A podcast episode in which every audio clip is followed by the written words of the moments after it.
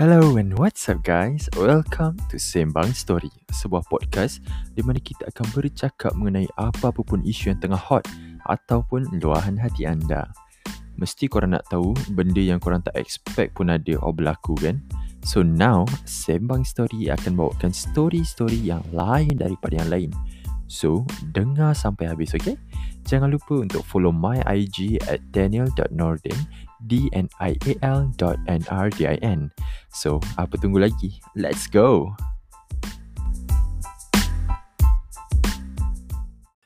Hello, hello, hello, hello, and what's up, guys? So, yeah, uh, you're with the host today. Uh, bukan today je, for every day, for every episode. Uh, I am the host. It is Daniel Nordin. So, I'm Daniel. Okay, guys. So, today, kita nak buatkan satu story di mana benda ni uh, orang kadang uh, bukan takut cuma orang kadang tak nak cakap soal benda ni iaitu sexual harassment okay so nak tahu kan apa itu sexual harassment dan apa story-story yang ada berkenaan dengan benda ni so without further ado let's go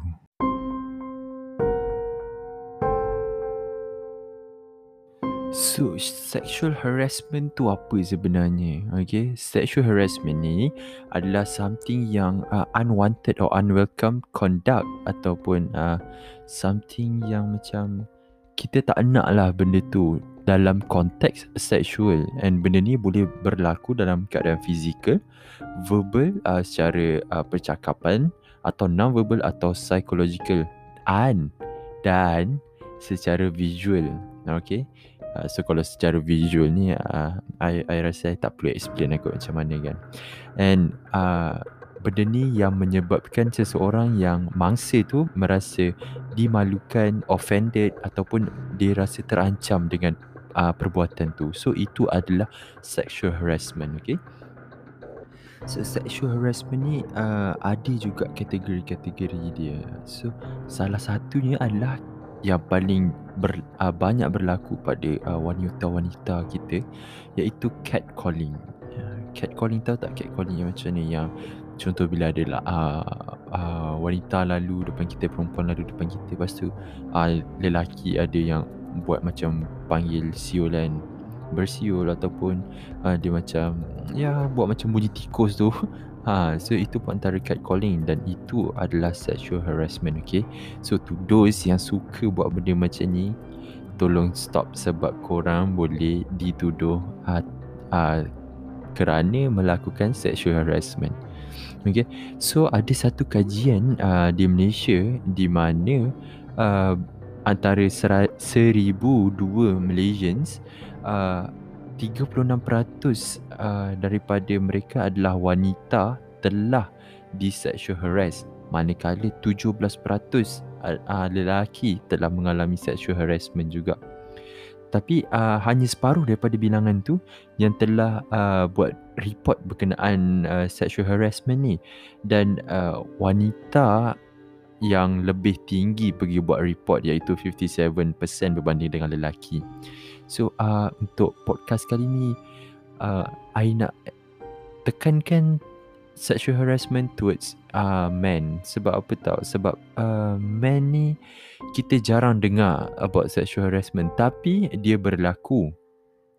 Okay, dia berlaku. Kenapa uh, men ni dia tak suka uh, dia dia tak nak cerita about sexual harassment ni yang dia kena harass adalah sebab kadang orang our community our society take it as a joke tau bila lelaki yang kena uh, dia macam apa lah kau itu pun tak boleh nak lawan ke apa ke but guys guys guys bila someone dah kena benda ni dia orang akan jadi macam jam tau dia orang akan blur macam ui apa yang jadi ni kenapa kan Why though? Diorang jadi macam tu tau. So we cannot assume that when they are men, bila diorang lelaki, diorang boleh protect themselves. No guys. Benda ni boleh berlaku dekat sesiapa pun, okay. So uh, hari ni kita nak cerita lah. Alright, kenapa? Kenapa benda ni uh, lelaki tak suka cerita? And maybe akan ada story berkenaan sexual harassment towards guy, towards a boy. Okay? So, uh, ya. Yeah. Kita kita start dengan uh, story yang pertama lah, okay? Story yang pertama berlaku kepada seorang victim di mana uh, orang tu baru je berusia dalam uh, form 3, okay? Uh, that guy, that boy lah, that boy baru berusia form 3 and this uh, sexual harassment ni berlaku di mana ya? Di masjid guys, di masjid somewhere yang uh, kita tak expect pun akan berlaku benda macam ni.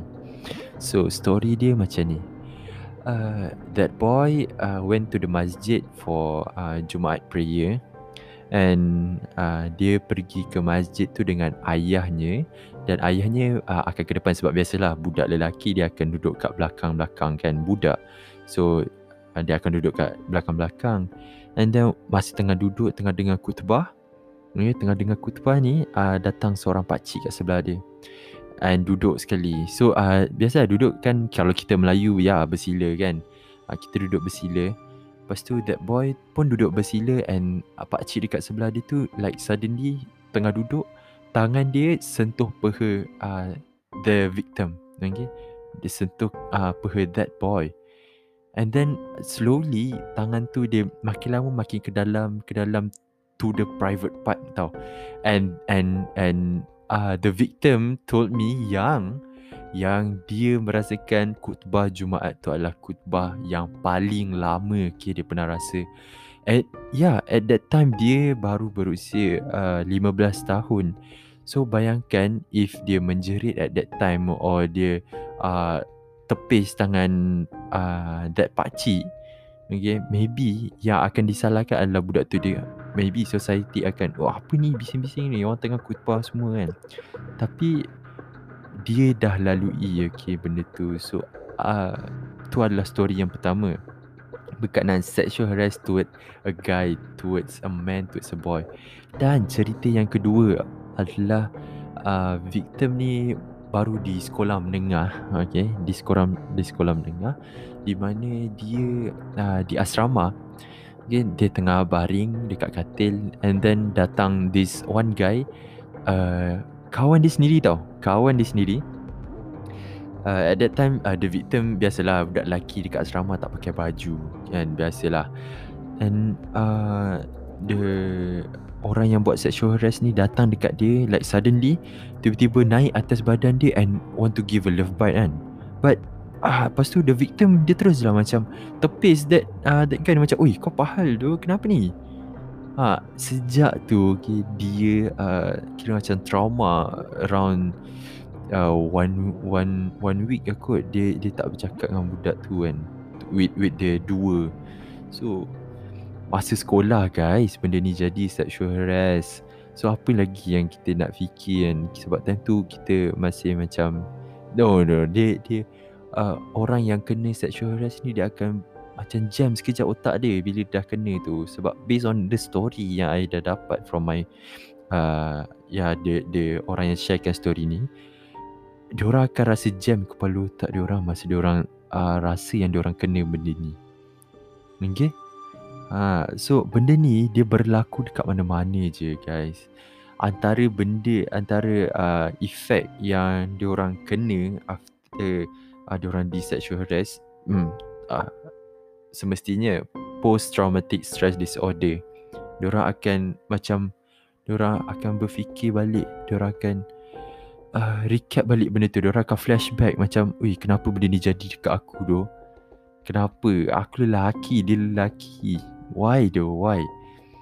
Okay So benda ni kita kita basically kita should try to avoid lah with someone to encounter with someone like this. But if we do encounter sure kita sekarang dah besar ataupun kalau yang dengar ni masih dalam bangku sekolah lagi you guys should report about sexual harass. Jangan jadikan dia something yang biasa. Contoh macam lelaki dengan lelaki uh, buat something kan. So please guys just report to the authority to someone ataupun to siapa-siapa lah korang cerita je benda ni okay and then this is my uh, pesanan for the society for the community kita kena support male survivor of sexual harassment ni. Kita kena support orang.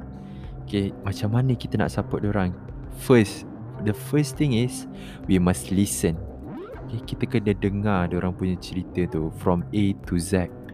Sebab sometimes bila orang yang trauma, bila orang yang otak kadang-kadang jam ni, diorang just want to to tell their story. Diorang they need someone to hear. Okay, kita jangan nak judge dia terlalu awal. Alright. And then we express our concern. Kita tunjuk yang kita uh, peduli pasal dia. Kita uh, care pasal dia and we don't take this sexual harassment thingy as something yang uh, biasa ataupun something yang uh, akan memalukan dia lah. Okay, we just be there for them. Okay, ni uh, sexual harassment khas untuk lelaki. Sebab lelaki uh, jarang kita dengar orang express orang punya experience about sexual harassment. Sebenarnya ramai je lelaki yang dah kena sexual harass ni. So I hope you guys please okay jaga diri first and we must educate others or tentang apa itu sexual harassment supaya uh, mereka tak tak mereka boleh fikirlah bila they want to encounter someone like this. Okay. And please terus report siapa yang sexual harass you guys. Okay, siapa yang sexual assault you guys please terus report kita jangan nak fikir pasal maruah dia ke pasal dia tu siapa ke apa ke sebab apa sebab they are tend to do to others bila tak ada tindakan yang dikenakan kepada mereka korang bayangkan kalau yang kena tu adalah uh, adik korang adik lelaki korang sendiri Okay, tolonglah kita kita kena fikir macam tu. Kalau kita biarkan orang yang macam ni terus dekat luar tu, mereka uh, akan akan boleh buat sesuka hati dia orang ah. Okay. So please you guys, please please terus report. Okay. Memang akan ada satu tahap di mana korang akan macam berfikir sejenak tentang apa yang berlaku. But after that, just go and report. Okay, orang yang orang yang sexual assault korang tu, please don't take this thing as something yang hmm, yang biasa-biasa and to the community I ingatkan lagi sekali please listen to them please listen to them sorry and don't be judgmental okay don't be judgmental seriously sebab diorang ni kadang uh, fikir maruah diorang. Bila diorang cerita dekat orang orang akan judge diorang ni sebagai someone yang lemah. But not bukan lemah. Diorang kadang uh, malu nak cerita benda ni sebab korang lah sebab korang yang judge diorang ni. Okay? So please please and please kita tunjukkan solidarity kita towards uh, the male survivors and kepada mereka yang dah pernah kena sexual assault tak kira lelaki atau perempuan. Okay uh, you you must look for someone yang korang akan cerita benda ni. Korang ataupun korang terus report. Okay benda ni kita jangan biarkan. Uh, sebab isu ni makin lama makin uh, menjadi-jadi okay? Dia bukan je berlaku dekat luar. Macam story tadi berlaku dalam masjid guys. Dalam masjid. Okay tempat yang uh, a holy place for muslims and kita tak sangka ada someone yang macam tu. So please please please just report and take care and stay safe guys. Okay? So uh, itu je for uh, this podcast. And ya yeah, uh, podcast uh, kali ni untuk episod kali ni tak ada segmen. You ask I answer. Sebab uh, tak ada orang nak tanya apa eh, tiba tapi ya kalau korang nak tanya apa-apa later I akan uh, buka satu uh, questionnaire uh, question box dekat Instagram dekat story so you guys kena follow my IG at dnial.nrdin And dekat situ korang boleh tanya apa-apa je yang korang nak tanya and I akan jawab dekat podcast ni. Or you guys can also DM me the question. I'm really open, okay? So, uh, I rasa tu je for this episode and if you guys have any suggestion on what topic should I talk about, just uh, DM me and yeah, I will consider it Alright. So uh, pesanan lagi sekali uh, kita jaga diri. Okay. Once kita dah kena benda ni, kita uh, fikir kita tak nak orang lain pun kena. So please report that person yang buat sexual assault ni. Okay. So that's all for this episode. So guys, uh, PKP pun lockdown 3.0. Uh, please stay safe uh, for those yang ODL jaga your mental health and now student-student uh, ramai yang tengah uh, mental breakdown sebab assignment terlalu banyak and and those yang work from home uh, please stay safe juga okay jaga your mental health tidur awal kalau boleh jaga your sleep schedule and insyaallah kita akan jumpa at the next episode okay take care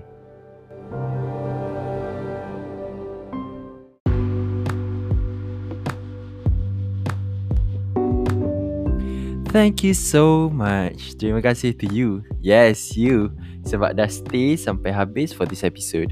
I hope you guys suka with this podcast and stay tuned for the next episode dengan topik yang lebih menarik. So if you guys ada any suggestion or ada soalan nak tanya untuk you ask, I answer, korang boleh DM me dekat my IG at Daniel Nordin, D-N-I-A-L dot N-R-D-I-N or nanti I akan tinggalkan link dekat description, okay? So thank you and hear me at the next episode of Sembang Story.